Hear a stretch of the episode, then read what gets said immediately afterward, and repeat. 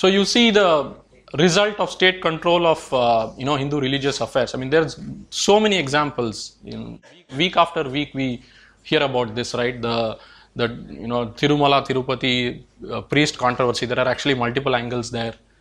Um, you know, prevention of chanting of mantras in some temples and so on. Commercialization of many temples. The various sevas based on the money that you can give you can get a different kind of a treatment in the temple and then people go there only for those uh, um, pujas and so on. Misuse and misappropriation. This is like the biggest you know uh, effect of this. Uh, especially in south india where the almost all the uh, southern indian states have these laws controlling temples. This is one big side effect that or, or maybe the main effect of uh, you know this rule.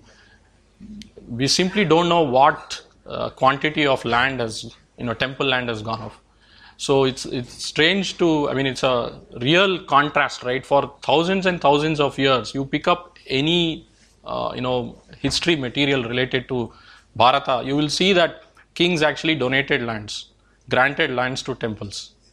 And now we have the opposite since the last 70 years where these lands are being taken away and nobody knows where they are going and various other issues as well you know.